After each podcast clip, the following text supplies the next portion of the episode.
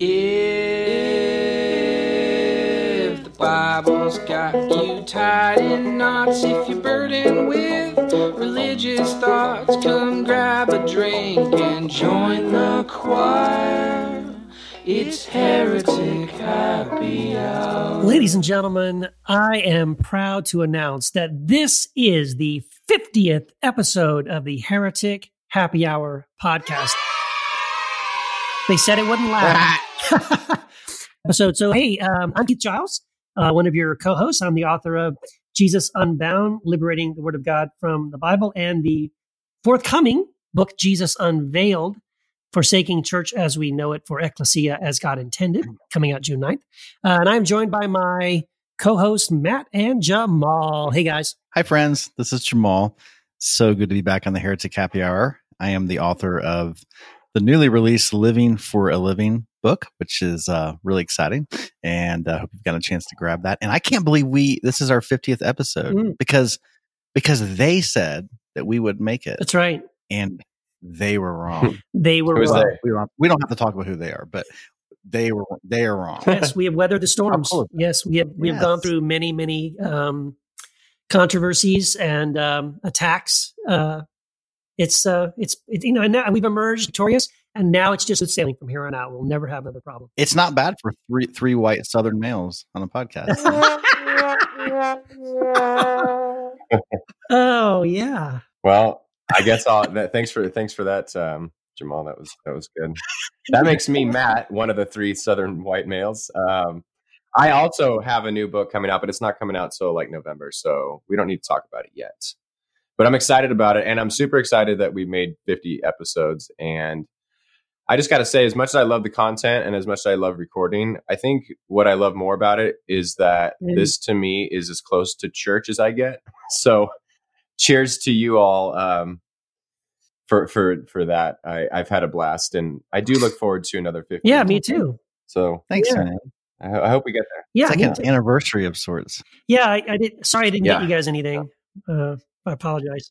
I'll send you a card. Uh, that's okay. Uh, hey, uh, so I also need to. No, no you won't. No, you're right. I won't. No, you won't. So, uh, hey, I also need to um, make sure that I mention that this 50th episode of the Heretic Happy Hour podcast is sponsored by the Hope Center a community resource center serving one of Alabama's poorest communities by providing a neighborhood market where neighbors can shop for food at no cost in an atmosphere of love and respect. Please, would you visit their website at servealabama.org for more information and to make a generous donation? Thank you. Yes, guys. And I would like to um, introduce this portion of the podcast by letting people know that we have a hotline. And the number is 240 343 7379 so you can plug that into your speed dials. And uh, we mm. have, and you can text that as well. So we always love having texts and voicemails come in. Um, but we have a text to share uh, on today's podcast. Uh, thank you for. Ah, this paper is hot. I. Quote, started listening to the podcast less than a year ago and recently started going back to the ones I missed. Just finished episode 19 when Matt was the HOT, oh, heretic of the week. So much of what was said by the three of you are things I have been expressing myself lately. The beauty of mystery and how none of us have a complete understanding of God. And that's okay. The only thing I can be certain, quote, certain of is that God is good and he loves me. That's from Keith. Um, that there is different, that, that there is a different kind of knowing which involves experiencing God rather than just knowing about him. That's from Matthew and that we don't have to speak the same religious quote unquote language to have an understanding of the things of God from Jamal.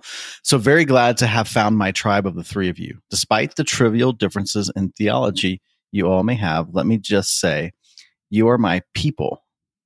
There are many of us who are grateful for your voice. Thank you. And what's that hotline number again? Yeah, there you go. You know, I think many people have said though the the secret of our success really is the hotline. That, that's of course. Because you know, I think I think the numbers, the statistics have shown, uh, have proven that podcasts without a hotline are yeah. not as good and don't last as long. Uh, and so, really, thank you, hotline. That's we. That's why we made it to fifty. that's, that's right. the only anyway. reason. Yes. yes. Maybe. Thank but, you. Uh, we, yeah, no, really, we really thank you uh, to the to the listener for this text. I really do it. You know, um, it, it is it's awesome to again. It's just good to know that you know these conversations, and we we do put a lot of um, effort into this. So um, the the reason we do this is because we do want it to be um, a service and an encouragement and a blessing to people who are listening and that it would help people on their journey. So it really means a lot when we get texts like this. And yeah. just thank you for for sharing that with us. It really really helps. Yeah, yeah. And in, in all seriousness, yes, um, it really is not the hotline, but certainly the messages and the texts and the emails, either through the hotline or just directly. Because uh, I know all three of us have received uh, very encouraging messages from listeners, um, and it makes a difference. You know, when you get when you get people who have listened and who have really been blessed by the podcast, uh, who've been challenged, who've been inspired, uh, who've been given answers to things they've wondered about for a long time. I mean, all those things. It's sort of like, well, it's why we keep doing it. It's why I love continuing to do it, is because we can see and hear from listeners that we are making a difference in their lives. We are providing a, value to them. And so, uh, please, as long as we keep doing that, please let us know because um, it means a lot to us and it makes makes it easier to do this you know, on a regular basis, it, makes it more exciting for us. Yeah. Hmm. Amen to that. Yeah. And so um, I also need to say that we're very happy that Zondervan is providing us with a brand new NRSV Comfort Print Bible to give away every episode for the next eight episodes. Uh, and so if you would like to see the full lineup of these new Comfort Print, new revised standard version Bibles, visit nrsv.net. And here's how you can win your copy. You can either call the hotline with a 60 second it's got to be 60 seconds or less. A hilarious Bible story, or share a favorite episode of the podcast on Facebook or Twitter and tag uh, one of the three of us, and you'll be entered to win. And yeah. we have a winner, right? We have uh, yeah, we have Adam yeah. McBroon. Uh, he shared episode 48, which was the one with uh, Brian Zahnd on the atonement. So congratulations, Adam. Yeah, and sorry, I you tagged me, and I'm so freaking dense sometimes that I was just like, "Well, okay, cool, thanks." And I'm like the wrong, I'm the wrong host to tag. I swear, I, I sometimes don't get it. I don't know what my deal is, but uh, yeah, Adam McBroon, congratulations. Yeah, congrats. Yeah, yeah. Just be careful with what you do with that book. it's dangerous. Yeah, dangerous book. It is. Well, well, some some people have said that book doesn't exist, so you might not actually get anything in the mail. well, I'm just saying you should you should send a thank you note to the Vatican for that book because that's yeah. really where it comes from. That's where it comes uh. Yes, which doesn't exist. Well, of course. Well, sort yeah. of. Well, I think that I think it's time now uh, to lead us into let's get this get this podcast rolling, and we have a, an interview we have been waiting waiting, waiting to share with you. We we are so excited about this next heretic of the week. It's the heretic of the week. Hello, I'm David Bentley Hart, and apparently I'm this week's heretic. Hi, David. Hello. Oh wow, we are so uh, so excited to have you as our guest on the podcast. Um, so I wanted to. Typically, what we do is we typically start off asking our our guests um, what are the reasons why people have um, labeled you a heretic or have accused you of being a heretic? Well, I, you know, there's so many and so many good reasons why one might that, that it's hard to reduce it to a few. Um, of course, it depends on what tradition people come from. To a Calvinist, for instance, I'll always be a heretic. Uh, mm-hmm. uh, because Calvinism, with its extraordinarily tenuous relation to the Christian religion, uh, tends to, to, view anything uh, that uh, you know resembles the teachings of the New Testament as suspect. Uh, but I, I've even I've even been honored with the title by people within the Orthodox Church, which is my home, not always a shelter, but a home. Mm-hmm. Um, although I, I, will say this, since you ask, um, th- people who like to throw that word around in this country, in the Orthodox world, tend with fair regularity to be recent converts to the faith. And mm. as a rule, they come from an evangelical background in which uh, their expectations are that whatever Christians believe are something that can be boiled down to the sort of faith statement you might find at the back of a Baptist chapel. Mhm. Uh, and so they're very quick to become experts in both uh, orthodoxy and heresy and to denounce the latter in the name of what they imagine to be the former. Uh, so all that was rather obscure and elliptical. uh, let me say this: uh, it's it's it's it's a considerable mark of honor uh, to bear that name when it comes at you from certain quarters, including, I would say, the uh, the sort of fundamentalist wing of the Orthodox Church that is composed of former evangelicals who are actually not former evangelicals at all.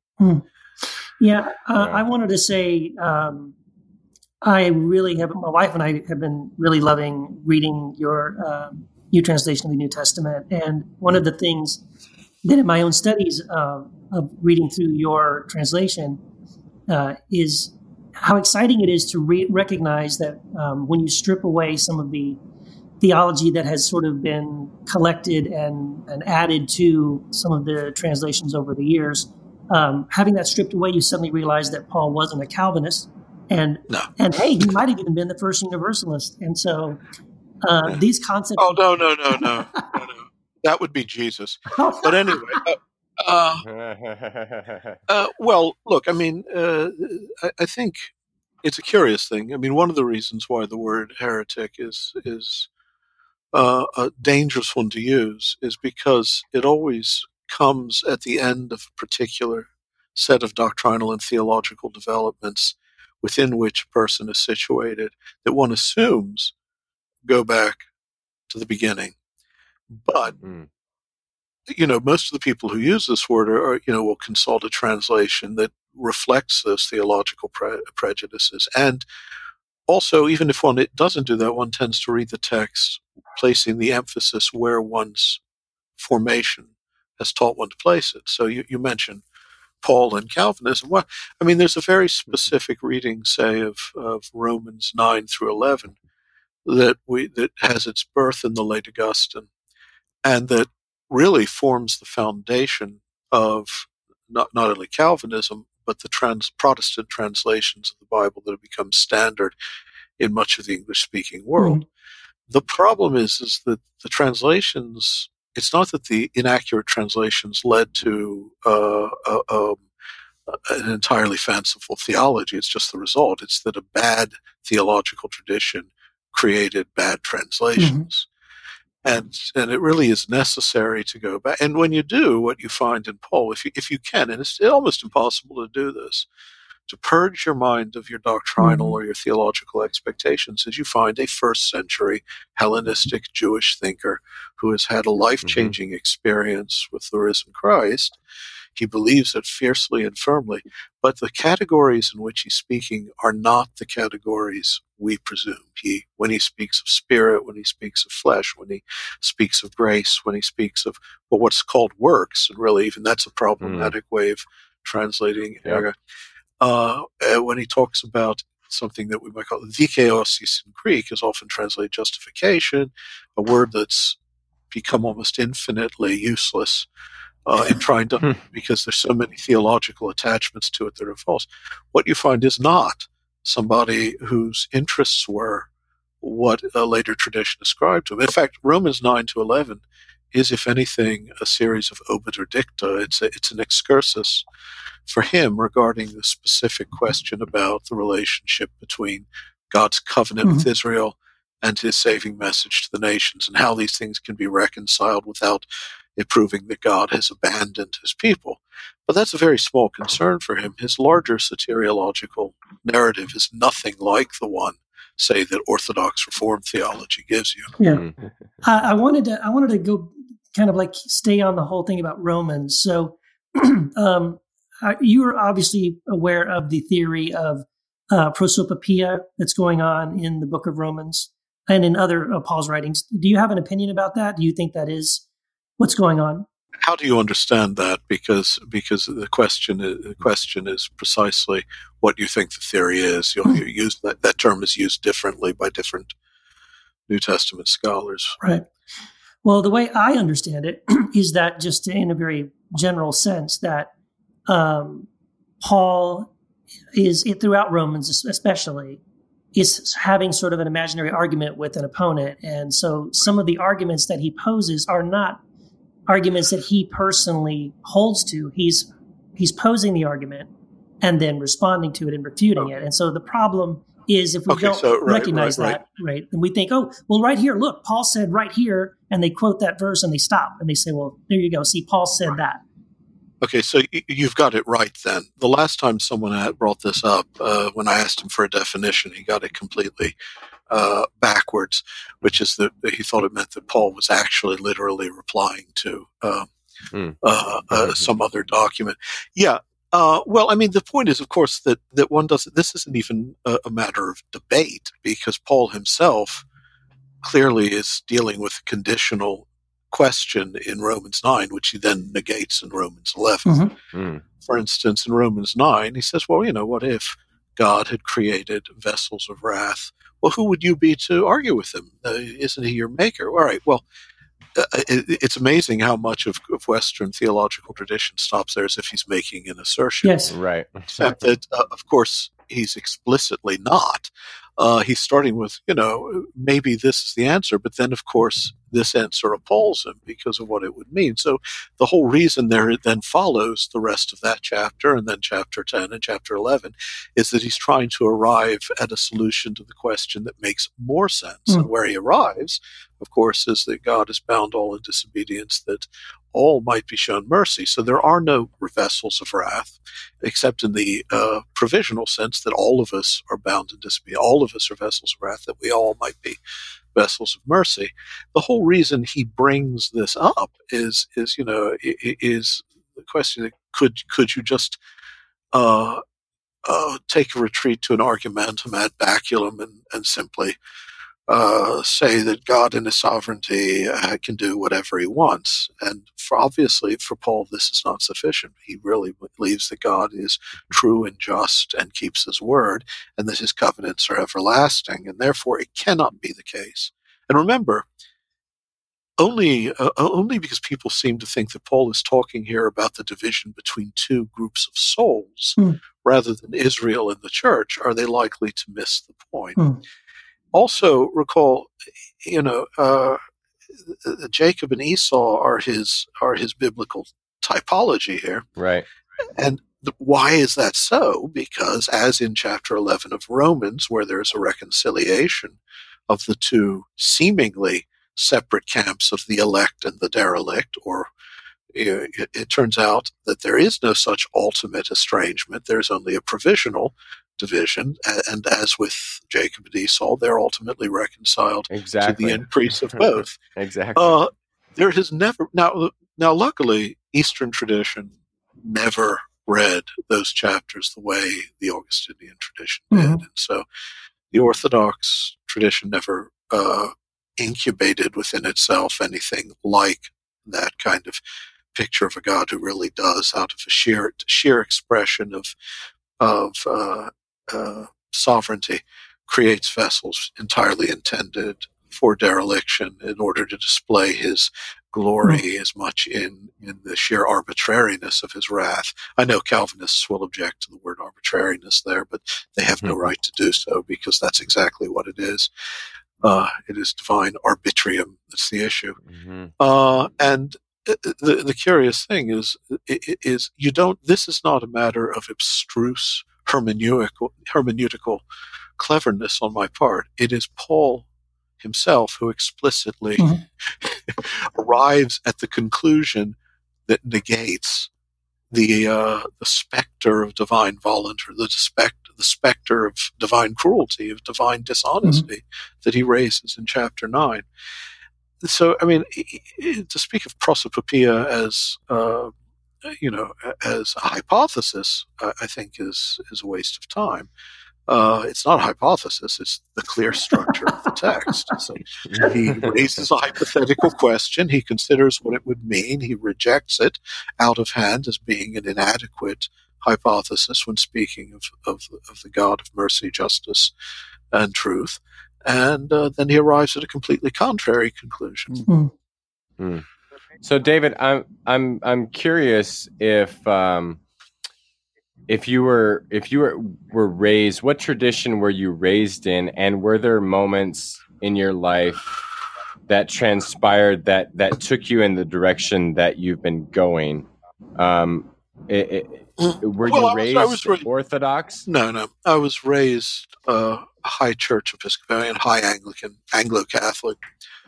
Um, and uh, remember the Anglican tradition from an early period, uh, because it's not like the Reformation traditions of the continent, which were making a clear break with Catholic tradition. The, the Anglican Church understood itself as still having this sort of Catholicity, this apostolic Mhm. tradition. Sure. So, so, Sure. so it, that's why Anglican scholarship actually, long before uh, continental theology, had revived and created patristic scholarship of a very high order. So the church fathers had been recovered in the Church of England's thinking in the way that other Western communions really did until the 19th and 20th centuries. Uh, I'm not even sure there would have been a ressourcement movement in the Catholic Church, but for among, uh, if there hadn't been the powerful example of a former Anglo-Catholic patristic scholar named John Henry Newman, who crossed the Mm. Tiber. So uh, I was always exposed from an early time, early period to Eastern sources. There was no convulsive break. I didn't, you know, repudiate anything. I just was always drawn to the East. Largely, I'm sorry to say, because of the absence of uh, Augustinianism. Not nothing against Augustine, but by Augustinianism I mean the late Augustine's language of grace Mhm. and nature, which are, you know, the way it's constructed really is alien to the world of the, of the uh, New Testament, and his understanding, his misreading of Paul, and the damage done by his inability to read Greek, the whole language of predestination, ante praevisa merita, so many things that Mm. became standard in Catholic and Protestant thought that uh, I would have found impossible Yeah. uh, to live with. I mean, if if uh, I was drawn to the East, and if there hadn't been that Eastern horizon, I doubt if I would have uh, gone very far with the Christian uh, world at all. Uh, because I, I find that aspect of Western tradition not only uh, personally uh, distasteful, I just think it's intellectually and, and morally uh, corrupt. Mhm. Yeah, I think that's what it's so hard. Like, as someone raised in the Protestant church, like, I had such a different experience where it's like, just throw the whole fucking thing out because it's so. I don't know if it, it's it's just a different perspective. Like in Protestantism, once you really peel the layers back, it's like, wow, this is so off base that I don't know if I can keep any of it. And that's what was so hard. Yeah, well, that's that might be a perfectly legitimate response as well. I, I mean, as I say, it's all a matter of look. I mean, I, I have a, a syncretist uh, tendency anyway, in which I, uh, you know, I don't, you know, being a Christian doesn't mean that I therefore have erected partitions to exclude. Uh, pagan or Indian thought, or Mm. later Jewish Oh, thought, beautiful. or Muslim philosophies. I, you know, it's not. Uh, I'm not. Uh, uh, I'm not a doctrinaire Mhm. Mm. uh, person in that regard, and I think actually people who are are, are have misunderstood Jesus. fundamentally. uh, well, yeah. No, I mean, if, if Christianity is true, I mean, and I don't mean if Christianity is true as a system of propositions. Right. I mean, if it's a true form, if it's the true form of life, a true form of life, it is one that encompasses all truth. Yes. It's not. It's Thank not. you. It's not a series of disjunctions that are sealing you off from a profane world. Rather, it's it's a way. It's Yes. a way of seeing the whole of reality that allows you to recognize the light uh, of truth that that's Sure. infuses Right. all things. And uh, I have no interest, as I said again. The language of heresy doesn't interest me. Actually, the language of orthodoxy doesn't really interest me very much, except insofar as there are things in the Orthodox tradition, or maybe small o Orthodoxy, is that there are aspects of Orthodox tradition which are very precious in guarding against uh, certain evils of the mind, you know, the moral tradition, but also uh, the, the high, say, the high Orthodox understanding Christian understanding, the metaphysical tradition of the ancient and medieval church that, that affirms that a proper understanding of God's nature is one that cannot be um, in alliance with the violence and evil of history. Whereas, so mm-hmm. I, I, mean, to that degree, if I say I were to come across a really Hegelian theology in which God is positing himself and forging himself in the fires of history, and so violence is part of the necessary story, at that point, I would say, well, let's heresy is fine if you want to use the word, but I would just mm-hmm. say you know, false. You know that that cannot be true. Whatever is true, sure, that cannot sure. be true. Mm-hmm. Um, Mm. But yeah, no, I understand what you're saying. The the impulse is, and I've, I mean, many times in my life, I thought, why am I bothering with this uh, mm. at all? Um, what fascinates me is the figure of Christ. Mm-hmm. It's not actually the system, yep. the system of doctrines. Yeah. And one of the reasons for doing a New Testament translation was simply to retreat again into the extraordinary strangeness of the first century and and yep. trying again for what a strange interruption uh, the, uh, the words in person and and, and mm. proclamation uh, proclamations regarding Christ all constituted at the time. That's really good. That's really good one, David. I, I love what you're saying, um, and I've I've often the longer I go down this road, the more I realize I truly understand Jesus, the person of Jesus, and, and what he was teaching was this. This fits so well like I don't understand. You know, I'm like, wow, this is there is no division between the East and the West in that sense. This is it. It, it seems to me that this is a continuation of the conversation that many Eastern, and when I say Eastern, I'm, I'm thinking, you know, even even Buddhist, Hindu um, folks from, you know, in the ancient times before the time of Jesus. You know, these are these are things that have been sure. brought forth, and you know, Jesus are like, I, I, believe that he's obviously has a unique role in the in the in the scope of the unveiling of but it's an ongoing conversation, and I don't understand the need to erect. Well, well, let's put it this way: if Christ is a real, is the unique revelation of the Logos, the Logos cannot right. be a unique revelation. That is, it can't be, it can't be something that is just ontologically and epistemologically sealed against reality. It rather, it's the revelation of the underlying principle of all things, which which is manifest. I mean, that's mm-hmm. Romans chapter one, right? In, in, all of reality, and and I'm again, it's my own work. For instance, when I work in philosophy of mind, I, I draw uh, quite often from uh, early Vedanta and uh, Chittamatra Buddhism, mm. especially certain streams of mm. Yogacara, and the, because I simply find it's a more solvent language for consciousness that that uh, Western philosophy was a, bit behind times, catching up to these mm. the examination of conscious states. And but these these are examinations that come from profound religious experiences, too, and and only I think a fool uh, would claim that there was no, you know, I, I've actually, I've had, I mean, I, I, uh, I, have been, you asked at the beginning why I've been called a heretic. I've been called a heretic actually by some of these converts to Orthodoxy for suggesting that grace exists not only outside the Orthodox Church, but outside the Christian world. And you, you may, you amazing what howls of dismay. Oh, sure. A, because sure. again, as I say, a lot of these people come from evangelical traditions, in which the whole point is they found the one way to salvation. Mm-hmm.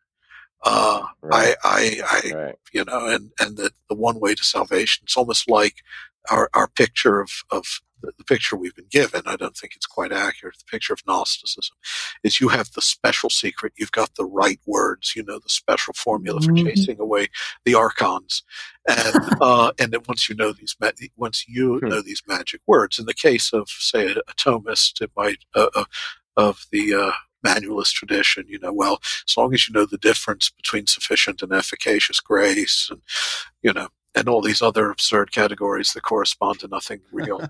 or if you're a Calvinist, you know, it's a specific understanding of justification and works, and one that actually is exactly the opposite of mm. what Paul's actually saying. You know, if you have these magic words, you can conjure your way uh, past the, the gates of hell, but it's an extremely, extremely unlikely thing. Mm-hmm. Well, um, it, you come from that sort of background, then then of course all Christianity uh, then becomes for you, rather than a a deepening realm of mystery and revelation at once. It becomes simply a, a, sort of arid formula you have to cling to like a piece of flotsam on the surface of the ocean because you're afraid of sinking mm. if you if you if you venture even mm. an inch away from the proper the proper doctrine. I, I, I think it's a fundamental misunderstanding of revelation. I think it's a fundamental misunderstanding of grace.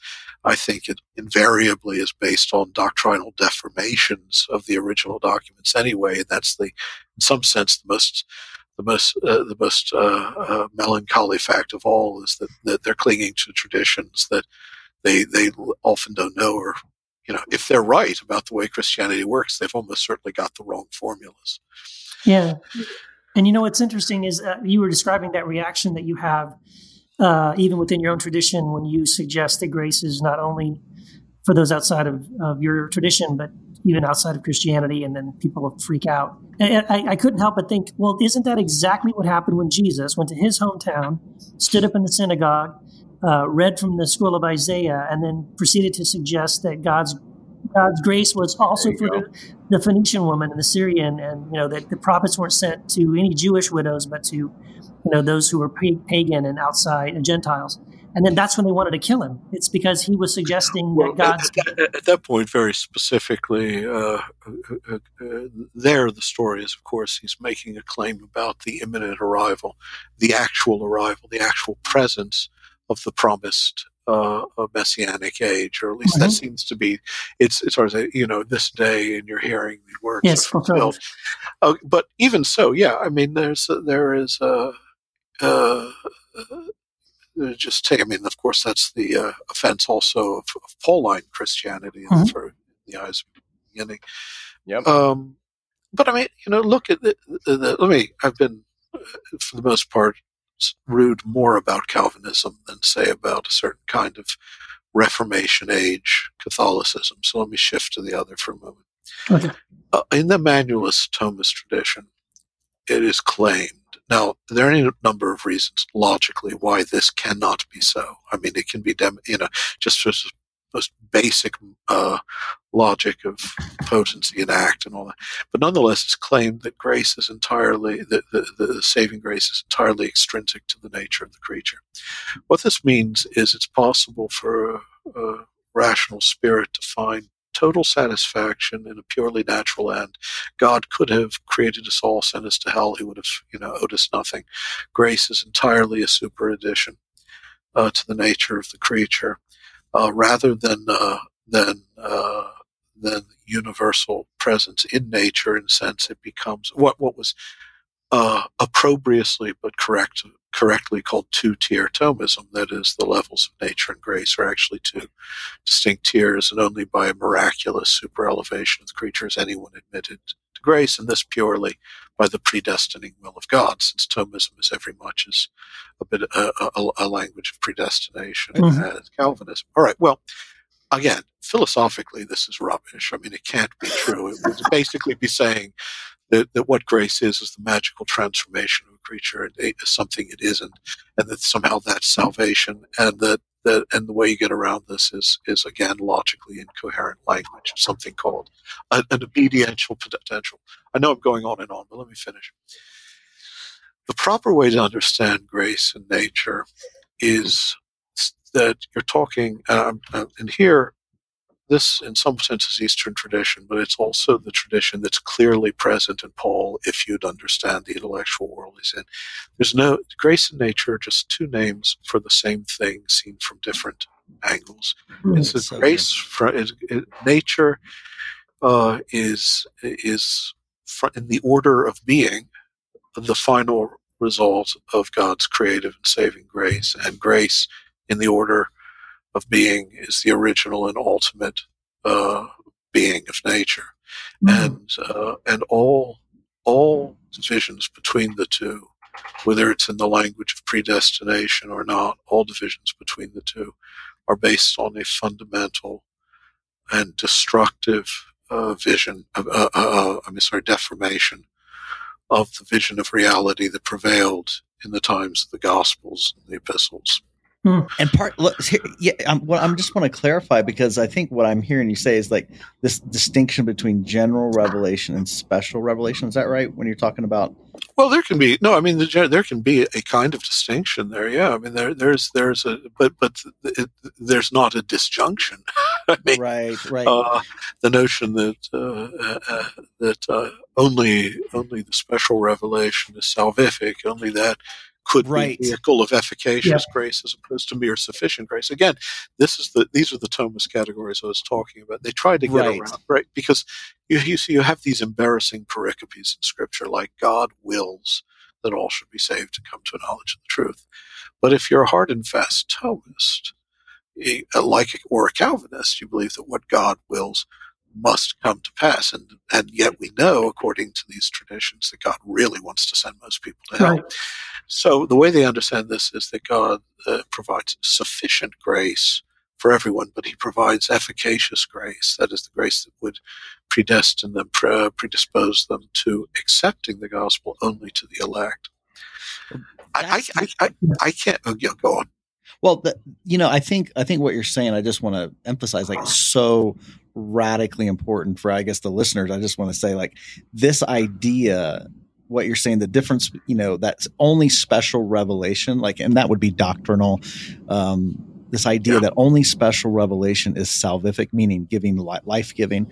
Yeah, it's hogwash. I mean, I, I I think the thing that I feel so blessed by just well, I, I, I, I, I wouldn't, I wouldn't uh, wash a hog in it. Actually, I think that the hog deserves something better. but- right.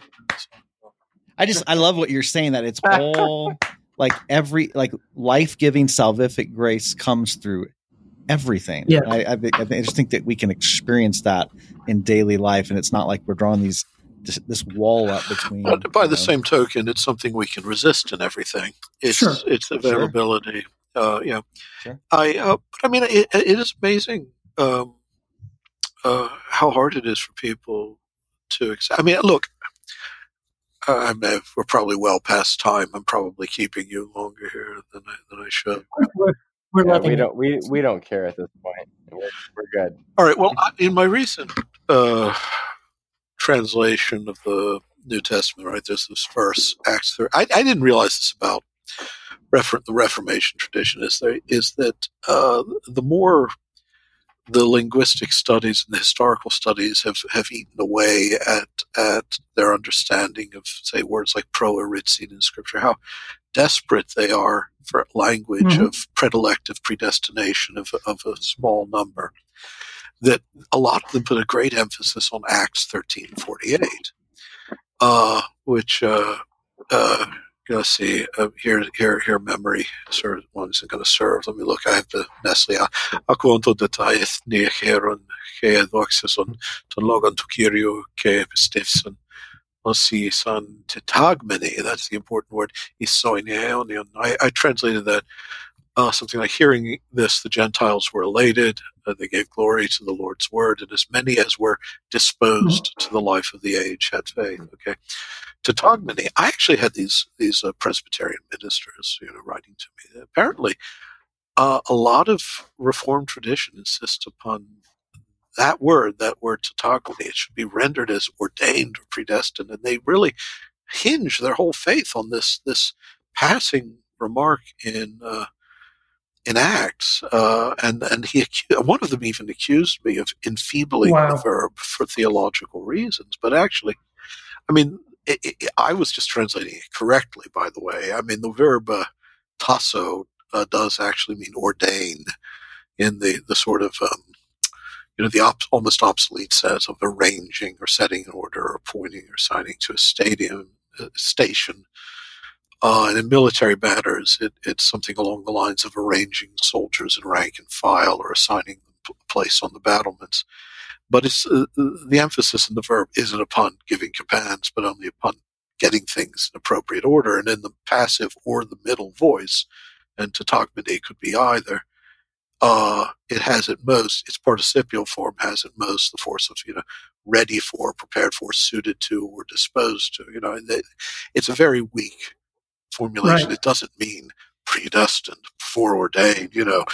And yet, uh, you know, these guys they were almost violent in their in their anger that I had uh, had the temerity to translate the word correctly. Mhm. And and w- w- what's interesting about that is it just it, it, it- if you were I'm sure if you were to go to well the- the worst translation ever made the New International Version or one like it you're going to find you're, you're going to find something that, that that suggests that what that verse is saying is a certain small number who were you know basically predestined i have actually seen looked up in some versions reformed versions actually just use the word predestined there i mean it, absolutely inexcusable Mm. Yeah. act of, of, of, of misrepresentation of the text Yeah. and and what struck me about this was the, the passion they were pouring into their ne- the, the, they needed this verse to be Yes. saying that the elect are a small number uh, chosen by God entirely, almost by caprice, Mm. to which no additions could be made. And I thought, well, you know, you're, exa- you're you're expending a lot of energy. So let's say that's what the verse does mean. Shouldn't that just be an argument to you to stop taking this religion seriously? I mean, Wow. oh, Yes.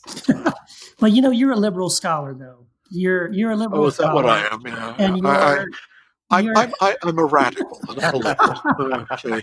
I, I, I, this, uh, this, uh, yeah, I, that must be what it is. yeah, Well, yeah, I'm afraid though that's the problem with scholarship, isn't it? Is it turns everyone into a subversive if they if they pursue it seriously enough. yeah, I think so. I mean, unless unless you go into the into the field into the various fields studying only in order to find uh, devious ways to create a false impression of the sources. Yeah. What instead is going to happen to you is that you're going to find yourself more and more unable to cling to the certitudes that set you off on your path. Mm. yeah. So, mamas, don't let your babies grow up to be scholars. Yeah. Be very careful. Well, this has been amazing. Um, I think we could probably keep going for another hour, but I know we did want to we did want to uh, honor your time as well. Um, Jamal, did you want to ask him uh, the last question? Sure, sure. Well, I uh, was just curious about what you're working on currently and how folks can can get in touch with your work.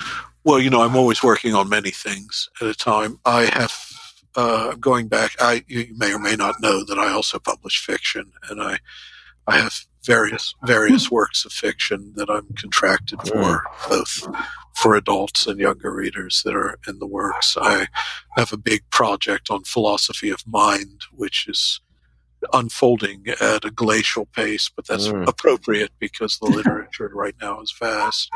I have a book coming out from Yale that's already in typeset on universalism. Um, Oh, good. and uh, you know a number of other things, uh, some some comic work.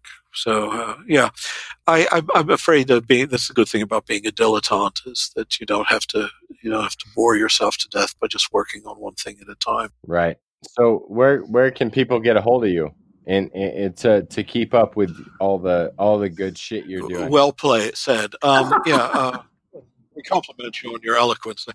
Uh, they can't get a hold on, on, on me at all. I'm a private person, but uh, the, uh, the the next book is um, well, the, I mean the the uh, universalism book will be coming out from Yale. Uh, uh, sometime after that, there's a big collection of essays coming out from Notre Dame Press, and the fiction will be showing up in Hmm. various places. So uh, there is a, I should say this, there's a Facebook page. I don't run it.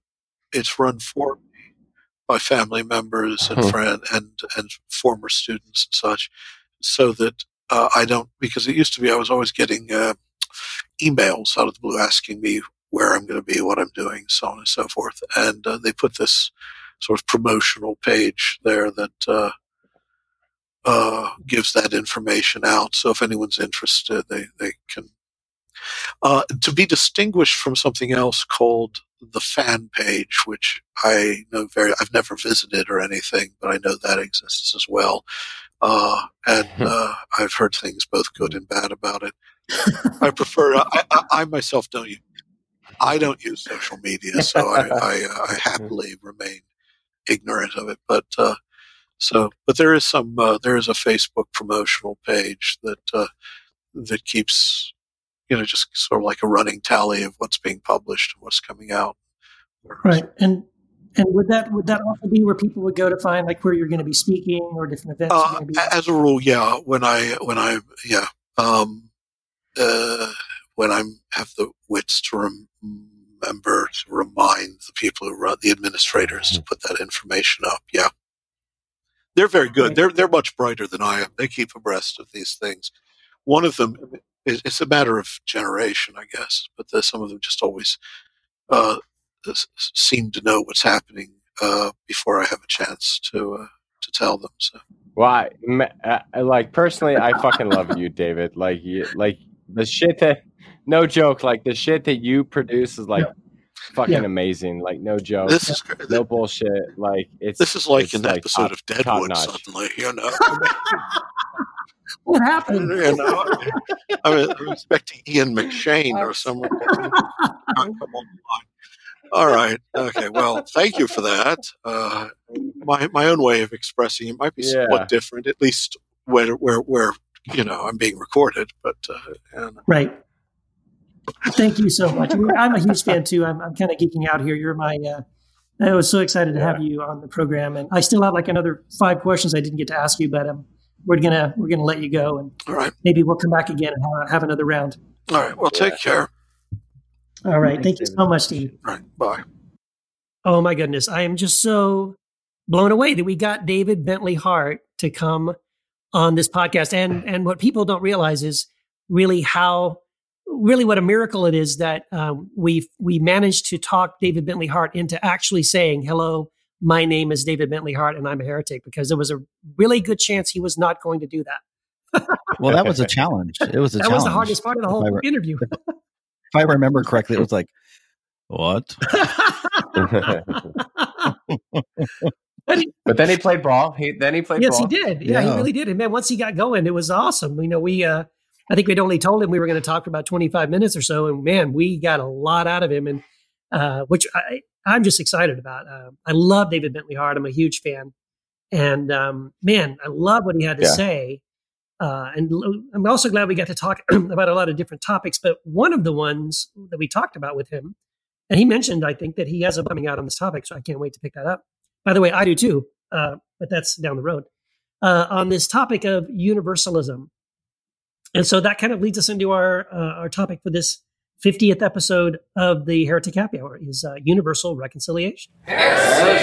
Uh, just at the mention of universalism. Right. Well, you know, the thing is, uh, in doing um, in doing my research for my book on this topic, um, I mean, there's just so many amazing things. It's just, it's, uh, but one of the most, the most shocking things, and when I tell people this, I tell people this all the time, and I get this blank look when I tell them this. They're, they have no idea.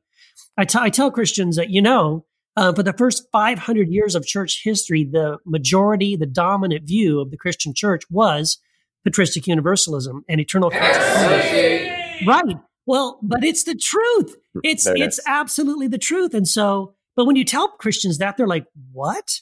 They have no clue because you know there have been such um, the propaganda. I'll just go and call it that. The propaganda by the Christian church today uh, on this topic of eternal, eternal uh, conscious torment is so pervasive that they act as if, first of all, they act as if there are no other Christian views except that one. That's the only one. Mm. Um, and then sort of by default, they just sort of have this assumptive thing that, well, that's always been what the church has believed.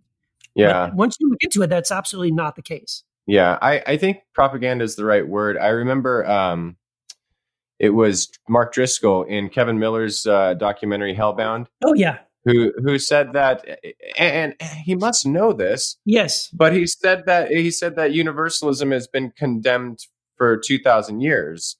And he lists these hmm. theologians who were you know later you know. He starts in the fourth century. Yeah he starts in the fourth and, century naming so it's like yeah. well that's, that's and, and, i remember uh, he when i was writing for the unfundamentalist blog on Patheos um, I, I did this piece on the history of universalism pr- proving not proving like it's doctrinally true just the fact that the statement that driscoll made was untrue and he blocked the entire community but um, Wow. It's just it's it's silly how pervasive it is that we don't uh, at least admit that it's been around for as pretty much as long as Christianity has been around. That's exactly. I mean, right. at least you don't have you don't have to affirm it, but don't don't deny the historical fact that even Augustine admitted that indeed very many uh, subscribe to this view, uh, and not just like not just random fringe type Christians, like a good, uh, solid Orthodox theologians like Gregory of Nyssa and and folks like that. Like, um,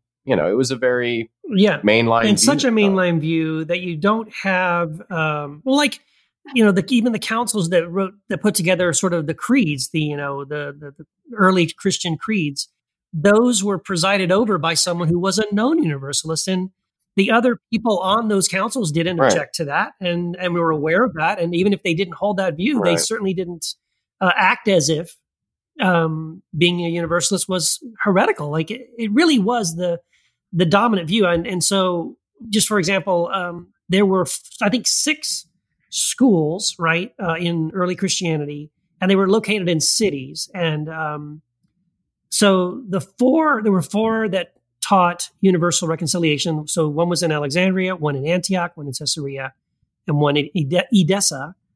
One of them taught um, conditional immortality or annihilationism. That was in Ephesus and one of them taught e- eternal conscious torment. And by the way, that one was in Rome. And I think that may have had something to do with why eventually that view rose to prominence. Yes, because What? something happened about in Rome. I, I think. What hap- uh, What happened in Rome? Now I think here, Rome. Yeah. look, look. Here's here's my here's. Look, we go back to history here. Okay, if the first 500 years predominantly was a belief in universal reconciliation by the Mhm. the community of the way, which sometimes gets called Christianity, then in in the fourth century, when things become to be, you know, and again, this is a pattern. I think if you look at history, you can see there is a need to consolidate and control people. So around the fourth century, Constantine starts calls together, you know, these church councils to to solidify what is it that we really believe, and by that I mean by we, it's a select few people um, that they agree speaks on behalf of the whole. And so this is where the councils come in, the church hierarchy, really the development. This is the evolution into the Roman Catholic Church. And so with this, they start to define what is heresy, what is not, what's acceptable, what's not. They create the Bible, and shortly after that, you have this this doctrine of hell, which is developed and put in place in order to uh, control masses of people. Um, that's an oversimplification, probably, but that is a summary of the history of this thing. Hell is is is a pillar of of of Christianity, and by Christianity, I'm not talking about Jesus or anything he taught. I mean the Christian religion has these pillars and like four major pillars, I would say, and one of them Mhm. is the Bible. The other one is the is his hell, and you need both of these things to prop up this this religion, this which is entirely different than what Jesus talked about, but it is a huge Yeah. part of it. Well, I, I got to say too, and thank you for bringing that up because here, here's something again. As I was doing some research, Yeah. um, so again, there were some uh, early sort of church fathers that were that were well known that that uh, during that uh, time period when universalism was the dominant view, didn't teach that. They actually did teach eternal suffering. One of them is John Chrysostom, who's you know very famous uh, church father and, and uh, orator and preacher in the early church. And another one was um, Basil. And I, I, I ran across this quote from there's a book called The Hope of the Early Church by a guy named Brian Edward Daley. And in the book, he he notes that um, starting with Basil, he says Basil was an admirer of Origen, but later on it says um, he found the teaching of judgment, meaning eternal conscious torment, valuable for the spiritual development of Christians. And then Chrysostom, this is amazing. Um, in Hmm. Chrysostom's 15th homily on the book of First Timothy, he emphasizes the value of fear. And he says, quote, uh, since the greater part are virtuous from constraint rather than from choice, the principle of fear is of great advantage to them in eradicating their desires, talking about the common people. And then he continues, he continues, let us therefore listen to the threatenings of Mm. hellfire that we Mm. may be benefited by the wholesome fear of it. It actually reminds me of that quote we talked about a while back, that one that was um was it Piper and um who are those guys?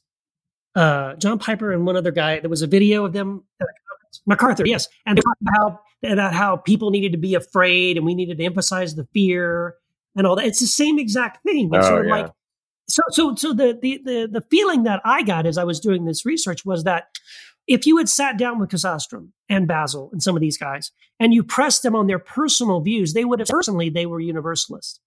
Um, but they saw the value in if I teach judgment and hellfire, it's it's going to be more effective in kind of using fear to get people to get Christians to be serious about their faith. That their fear was that if they taught universalism, that people would be like, "Oh, well, it doesn't matter," and so I'll just live any way I want. Well, it, it's for the. I think you said it in the Yeah. quote there. Like they even they were very honest. Like sometimes if you listen to what people are saying, they'll Mhm. actually tell you in your face the the motivation behind what they're teaching. And this guy said for the eradication of desire, and so that's key. That's telling. So if you want a group of people to have no desire, or at least cover it up or mask it, you have to use fear. Fear does that, and that's how you control people. And again, they probably. If you were to, I mean, just to give them a fair shake, they probably weren't like, "Hey, we want to be like a dictator that's controlling masses of people you know?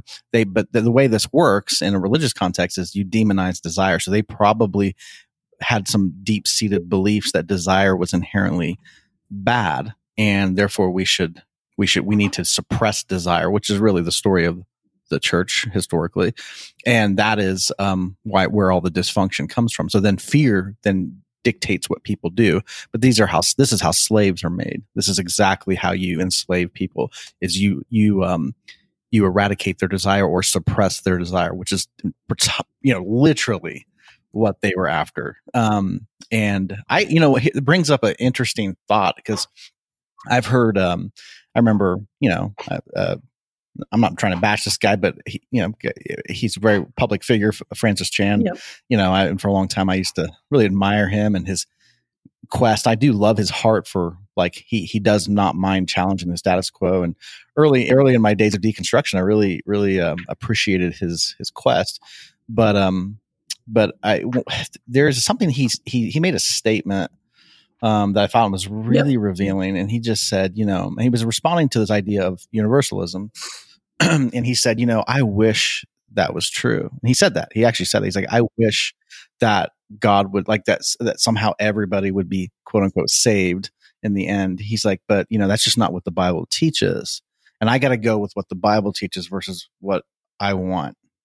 And I thought that was so revealing. And so, you know, if I guess if I could have a conversation with, with him, I would probably say, "Wow, Francis, like, I first of all, thanks for your honesty, but I mean, and, and we can talk about what the Bible teaches or doesn't teach, and th- that's not even really important to me. But I would say I'm really interested in the fact that you have a desire that all people would be healed and brought into this this be- beautiful thing we call salvation. Like i'm i'm so Right. interested in that desire. Where did you get that desire? And i would challenge him on that. And obviously i know the pushback would come well we can't trust our desires because our desire is twisted and all that kind of thing. And i and i and I, I, I get all that. But the thing is like oh, okay so um the desire so the, the desire to have everybody healed the longing for everyone to be healed is actually a product of twisted desire. Do you really believe that so the desire to want to Yeah. burn people alive or exclude certain groups of people or all of that, like you think that's divine desire and you can't understand that because you're twisted. Like this idea, this is really the um the crux of it is to think like is there anything so if you can't even trust your desire that people want to be healed and, and brought in like and i would just even challenge the question of like if des- if there's a desire that exists you know and i don't i don't think people would say if you press them on it you would say does god desire even does your concept of god the divine does god desire that all people would be healed and made well and i don't think you'll find a christian out there maybe you would Well, there's uh, a some- scripture. Yeah, somebody exactly, who's just yeah. trying to be argumentative but deep in the heart of hearts I don't think you would see. I've heard so many people, evangelicals, say, "Well, God desires that all," and there's actually verses in the Bible. True. God desires that all people would be redeemed, and so that's like Francis saying, "I wish everybody would be, you know, hmm. saved in the end." Okay, so is there a desire you have? What? And so, like C.S. Lewis always said, "Well, you have a desire because precisely because the fulfillment of that desire exists. Otherwise, you wouldn't have it." So if there's a desire you have, it come, you know, in what Jane in the book of James, you use back scripture. What does what do you have that you have not received from above?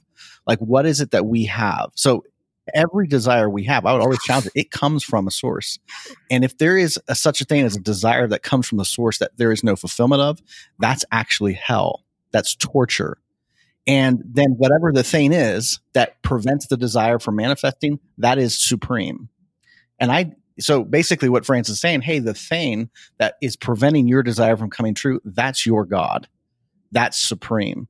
And that is horrendous to think that, hmm. oh my goodness, there is not a fulfillment. I don't think a desire exists that there's not an ultimate fulfillment for. So again, why do you have the desire if there's no fulfillment for it? What is the purpose of that desire? Right. And there's no answer to that. Right and and and we can get to the i'm sure we'll get to the biblical arguments um you know we talk about scripture maybe in a second here.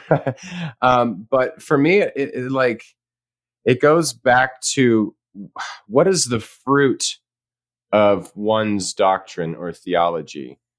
And what's striking to me is that you know these these quotes about wanting to instill fear right. and keep people in line and keep people in check. The ironic thing about all of this is that the doctrine of hell was often used as a justification to commit like the most grotesque atrocities in Christ- in Christian mm-hmm. history. You know, the burning alive of other people, basically doing what we think God's going to do to them in order to like save the souls that these heretics are uh, deceiving, right?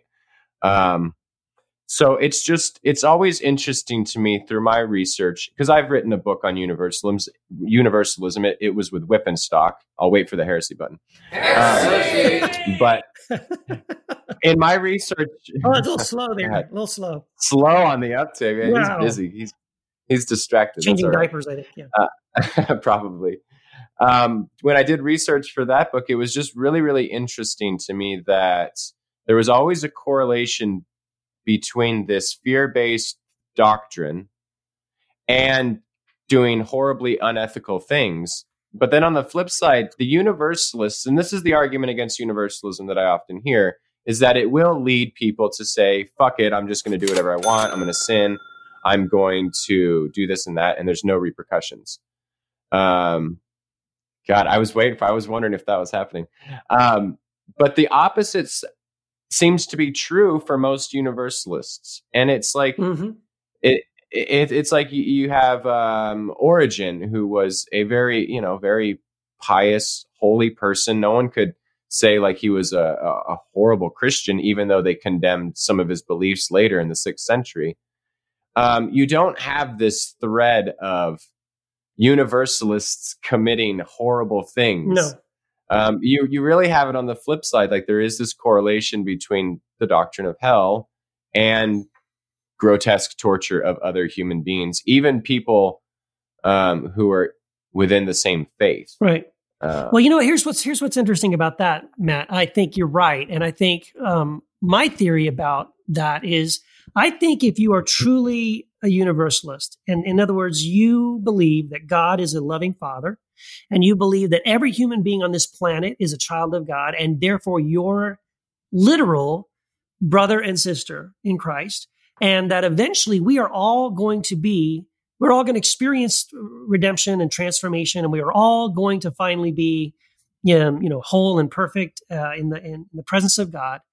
The truth is, I, I think that makes you actually a more loving person. It makes you a more accepting and kind and giving person because every you don't see people anymore as well they're going to burn in hell they're lost they're sinners or you know you don't see these divisions anymore. You actually see connection. You see um you see the good in everyone right? You see even at least the potential well, yeah. the potential good in everyone because that's how god sees everyone. Yeah and and you can still be a jerk and, and as a universalist for sure yes, but when you when you really think when you really think about it you're like what what good reason do I have to hold a grudge? What good reason do I have to not forgive someone who I true if you truly believe that if in the end you're going to reconcile, well, why not now? Right. Because it makes no sense to be like, oh, we'll just push that off to later. I mean, yeah, we do it because we're human and we still we still struggle with shit. But it, it, when you really step back and you and you're contemplative about it and you're just like wow I, I i literally have no reason to not forgive this person or to not reconcile with this person i mean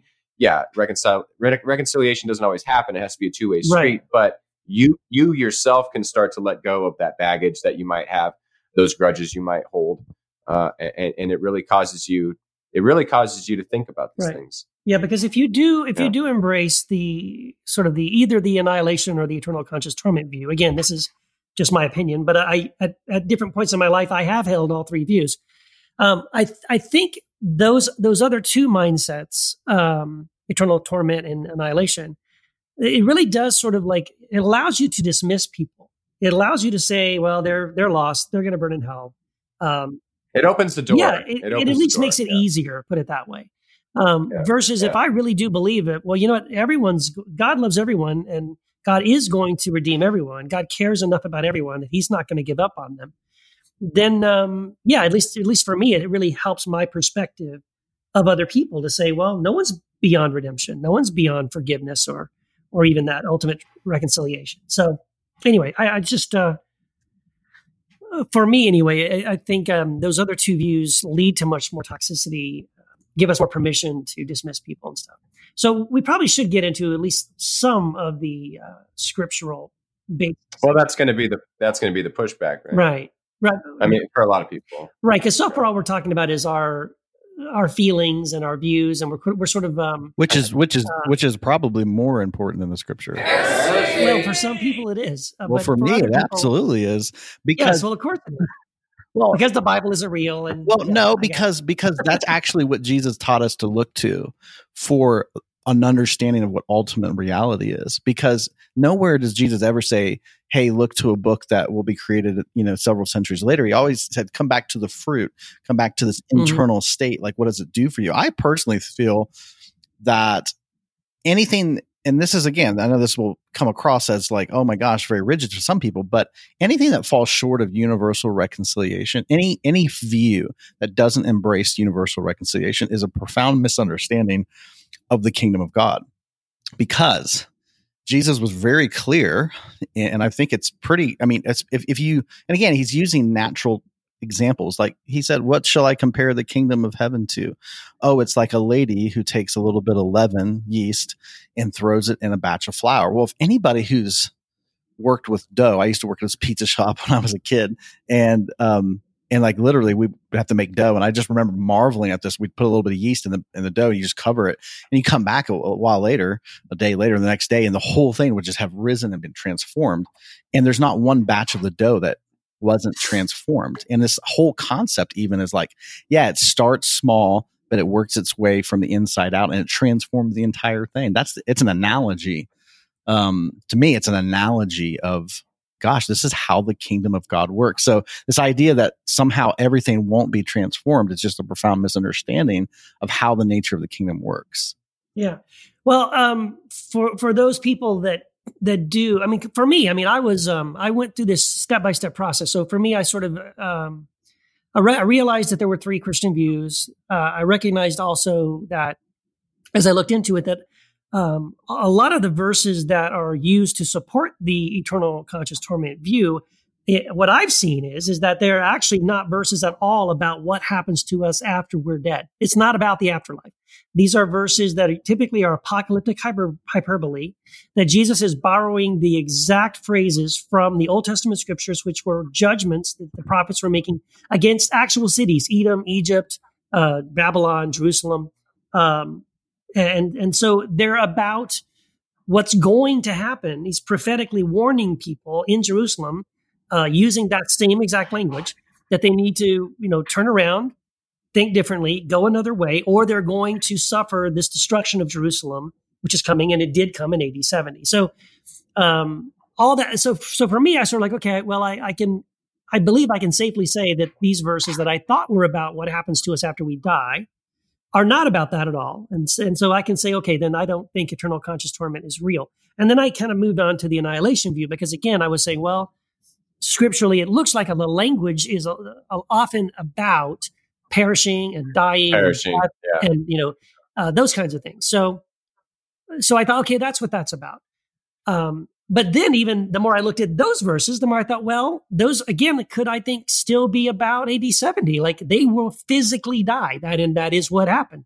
Those people alive at that time uh, during the time of Jesus who did not turn and follow his path, they did physically die. Their bodies were physically thrown into the valley of uh, Hinnom, right, or which was Gehenna, outside the city gates and burned. Um, so you know, and then that with along with some other things, then I really started looking more seriously at universalism. Um, but there are verses. This is again, let's go back to what we just said at the beginning. From the beginning uh, in church history, there have always been three different views of the afterlife based on the Bible. So yeah. all three views are Christian. All three views are quote unquote biblical. Biblical, yeah. And so, uh, what we, now again, the majority view of the church was universalism, and I would argue that that came through Jesus and through Paul and the other apostles that that and my gosh i this pisses people off when i say this but when you start studying the verses for universalism you realize that without paul the apostle we he's the he gives us more ammunition for the universalist view than anywhere else like paul is the is uh he's the universalist apostle like there's so many amazing verses that just Paul flat out says. Isn't it interesting right? though that any of the epistles of Paul, you will never find any reference to eternal conscious punishment. Not really. I mean, no. There's there's one maybe right? in in in Thessalonians, but that's a stretch, and I think that's um that's yeah. Well, it might not even be it might not even be Paul, but that's true. Um, I think I I think it's a stretch, and you know, like uh, translations such as the NIV have actually added English words where in the Greek text. What? But, uh, I know. Why would I know they would never. No one would ever do that to, to yeah right. But yeah i mean you have this uh, you have this phrase about um, judgment or punishment coming from the face of the lord and or, or, something to that effect and they've added like away from. So it's basically like we're we're completely removed from the lord and and then we face our just desserts and it's like oh my god mm-hmm. that's that one's a stretch but you you're right if you if you take Paul really really seriously, I think you have to look at the fact that he was certainly an inclusivist well, or there, universalist along those yeah lines. there's no argumentation like so when he's presenting the good news so to speak his message to people it, there's no use of this hey this is where you will go and the afterlife no if you don't believe yeah. this message there was none of that you can't no. find that in any of the epistles and i find that to be fascinating it's like well then the evangelical message that that's preoccupied with the afterlife is like that did not come from Paul, who because of the nor Acts, no. nor the book. I no. mean, you, the book no. of Acts. You, you, don't. You don't. You don't have no. A no, there's nine. Yeah, there's like nine sermons in the book of Acts by the apostles, and not a single one of them ends with any kind of a threat about hell. Zero. It's literally uh, a creation of of the fourth, fifth, sixth, sixth, sixth century church. I mean, it's developed. It's yeah. it's just, I mean, again, well, it's solidified. Solidified. There's always people that yeah. have. There's always fear mongers. Mm-hmm. This is this is a, there are there were people that you know were in the early movement of Christianity that that didn't understand, just like the apostles. Most of the apostles didn't understand completely this this understanding of the nature of the kingdom of that it's internal first that it's it takes over from the inside out that it's not something you see and try to manifest right. externally through force and all that i mean they didn't even get that really for right. a long time and we see that and we yeah. see the evidence of that uh, in the book of acts for example where you know it, how long did it take for peter to recognize that the that the good news of the kingdom was for people, not just for Jews, that it was for Gentiles. Well, yeah, yeah. And look at Mark. I mean, the Mark, the the apostles are painted as kind of idiots. yeah, exactly. Yeah. So yeah, that's very true. I think um, for me personally too, as I was studying this topic, what I read, what it, it comes down to, honestly, is for me, is that um, I believe that God is like Jesus. That you know, Jesus has revealed to us who the Father really is. And before before Jesus did that, before Jesus revealed to us the heart of the Father and what the Father's character really was, we didn't clearly see that. But now we do. Now we know who that the Father is the way Jesus tells us he is, right? And so, um, but here's the thing: if I'm wrong, if if Jesus isn't exactly right, or if I'm misunderstanding Jesus, and if God is the kind of a God who would say, you know what, I'm going to take some of you arbitrarily or or maybe even just based on judgment. I'm just going to say um, a, a, large percentage of you, I am going to roast in hell forever. Um, even if that God said to me, "Okay, Keith, you know what? You're good. I'm going to let you in. I'm not going to roast you forever in hell, but I will roast your wife and your children, or your mom and dad, or your grandparents, or your best friend, or, or anybody." The truth, and your two hosts, and your two co-hosts, yeah, and your your two co-hosts of the Heretic Happy Hour. Um, the, here's the thing: I I don't want to be trapped forever with that God. I don't want to spend time with that God. I, I you know, like if that's who God really is, like I I'm out. You know, never mind. I, I don't want to be, uh, you know, spending an eternity with a God who could just basically at any moment just say, you know what, I'm tired of you. I don't like you either. you know, well, we're just going to toss you in. Uh, I, but again, I don't think that's who God is. I, I really do believe uh, my faith is in uh, the the truth that that Jesus really does reveal to us that God is a loving Father. Uh, he doesn't need blood. He doesn't need uh, torture uh, to love us or forgive us. he just loves us. He just forgives us. This is how he deals with with sin. This is how he, how he deals with um, you know with with evil in the world. He just forgives it and he redeems us and he transforms us because of his love. And for me, uh, that's what it just comes down to. I mean, again, I, I think there's lots yeah. of scriptural support for the view, um, and I do, you know, but I think ultimately it comes down to that for me that Jesus is right about who God yeah. is, and that's the God I want to serve. And if God isn't like that, then yeah. And I think it. when you think of God as mother, you like who who which mom you know moms always love you. You know what I mean? Like moms always accept you. Moms always like that's the idea. That's everybody's experience. Uh, ideally, not maybe. I'm sure there's exceptions to that, but the idea is that when no one else loves you, your mama loves you. You know, and that's I think that's a that's a radical uh, picture. I think people from um, I think that's not uh, that goes back a long way. You know, it's not just this. I think people from most generations can understand where dads can be a little rigid. Again, that we understand it's not that's not Jesus was not depicting that of the heavenly Father, but in the depiction of the heavenly Mother, like if you were to understand God as a divine feminine, then you would also understand that yes, this is a this is the other side of that equation. That's all. It's very nurturing, accepting, loving. Like this is what you know that, and I think that's been missing from lots of the the the understanding eh, when we going back into history you know a lot of the divine feminine understanding of god has been suppressed western in the western world to the point that that's why this has not been understood.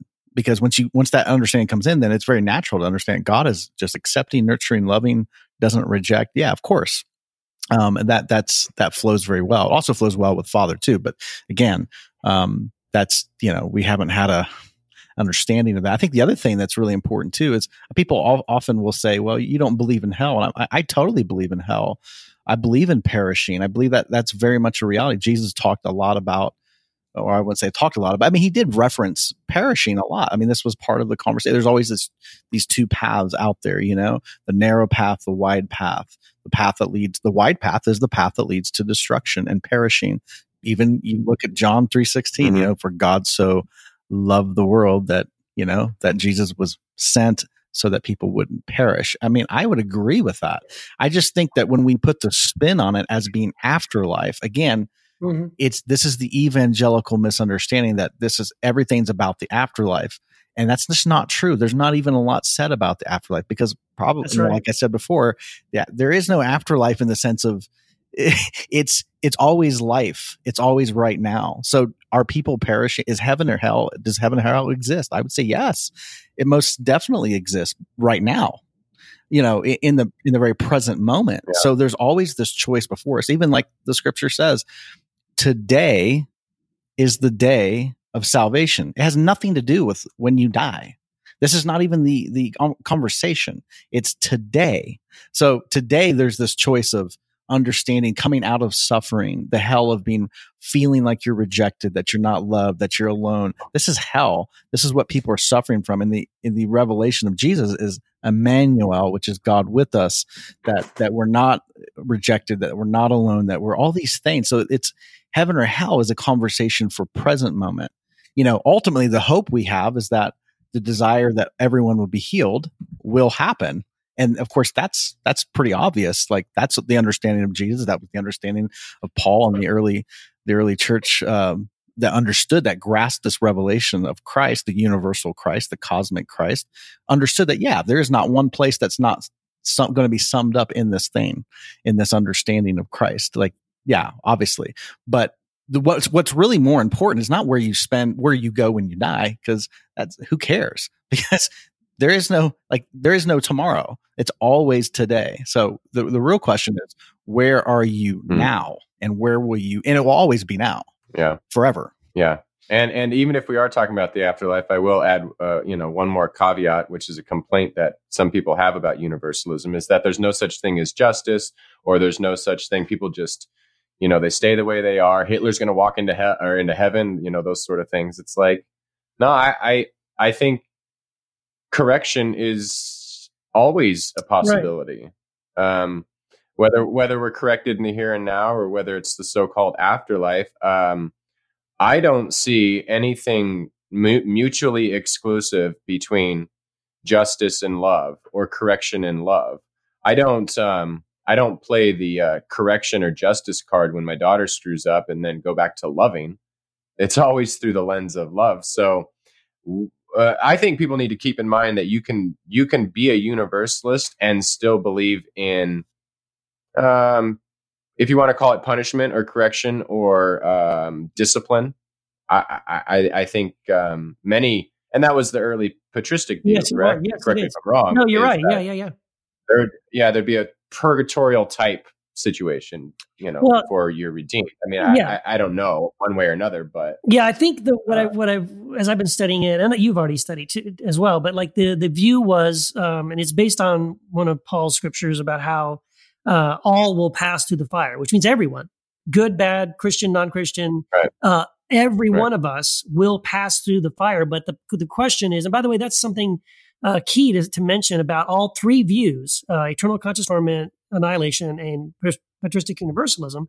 All three views say that after death we'll enter the fire. The question is, what is the nature and purpose of that fire? And uh, I, I think that the universalist view is supported by the scriptures. That there's a verse in Hebrews that talks about how um, you know God disciplines those He loves. Well, who are those that God loves? Well, the scriptures say everyone. God loves everyone. God so loved the world. So everyone that God loves, which is all of His children, will pass through the fire. Will go through some amount of discipline, but it's always, it says in Hebrews, it's always for our good.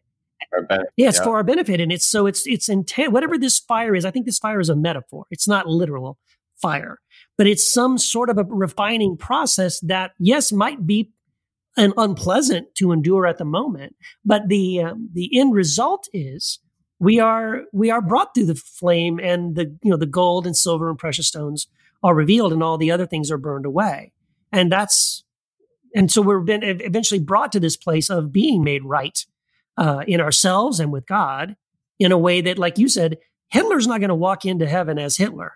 He's going to walk in as a totally like an unrecognizable human being that will be like, "Wow, that was who you were. That's what you did. Wow!" And then he, that he would be so broken about that, right? He would be like, "Wow, yeah, but glory to God. You know, this is something that God has done." And I, I, I don't know. I, we could talk about this. We could probably do a whole nother podcast on this, like because I'm not. I'm also remembering. I'm also remembering the verse, uh, which again we talk about words being changed in our English translations. Um, there's that verse that says, you know, every knee will bow and every tongue confess that Jesus Christ is Lord to the glory of God the Father. Well, what our English translations leave out is the word uh, gladly. Oh, the word gladly is there. Sort of the word, the word that you know, every uh, every knee will bow and every tongue will will confess. That word there is gladly confess. Like in other words, Yeah. it's yeah, it is. Yes, it's not Yeah. something where it's going to be ripped from your clenched teeth. You know, it's sort of like you know, oh, No. Jesus is Lord. That's that's that. Yeah, that's Caesar. Right, exactly. You're not. So, in other words, every soul will gladly, willingly say yes, Jesus is Lord. And then what did Paul say about all those who confess that Jesus is Lord? Well, they'll be saved. So, yeah, that's just like when you start recognizing these verses and understanding what they really teach. Again, if nothing else, it's worth looking into. If you're not someone who has embraced universalism, Yeah. I highly recommend uh, lots of books you can read. Um, you know, like you said, Matt, you've got one. Uh, David Milliard has one coming out. Yeah. There's a book called uh, I want to I want to push called um, my friend Steve Gregg wrote a book called Hell. Uh, all you want to know about hell, and it, he takes all three views very fairly. He doesn't take a side and just presents all three views scripturally, but he also points out um, some of the weaknesses in some of those scriptures and some of those, you know, some of that thinking. And uh, it's excellent. It's a great, great place to start if you're curious about that topic. Yeah, and a, another great place to start is to join us on the Facebook group, and we can. That's where we carry on the conversation with those of you who listen. So if you're not in the Facebook group, uh, just look up Heretic Happy Hour on Facebook.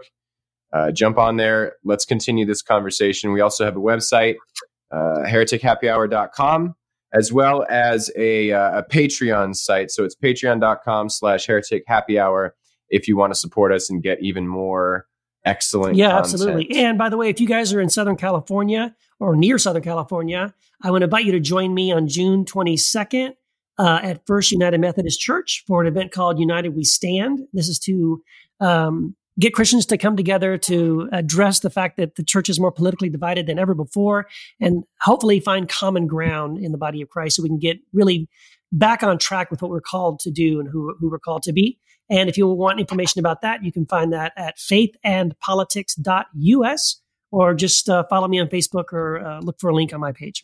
Yes. And did you guys know that um, that we are available on iTunes? No. Yeah, we sure totally are. Uh, iTunes carries our, our podcast, uh, The Heretic Happy Hour, and you can rate us and review us. We would love that, please. It actually goes a long way. From one to five stars. Yes. No, only, no, no. It's only only five. only five stars. Only five stars. We got a couple ones.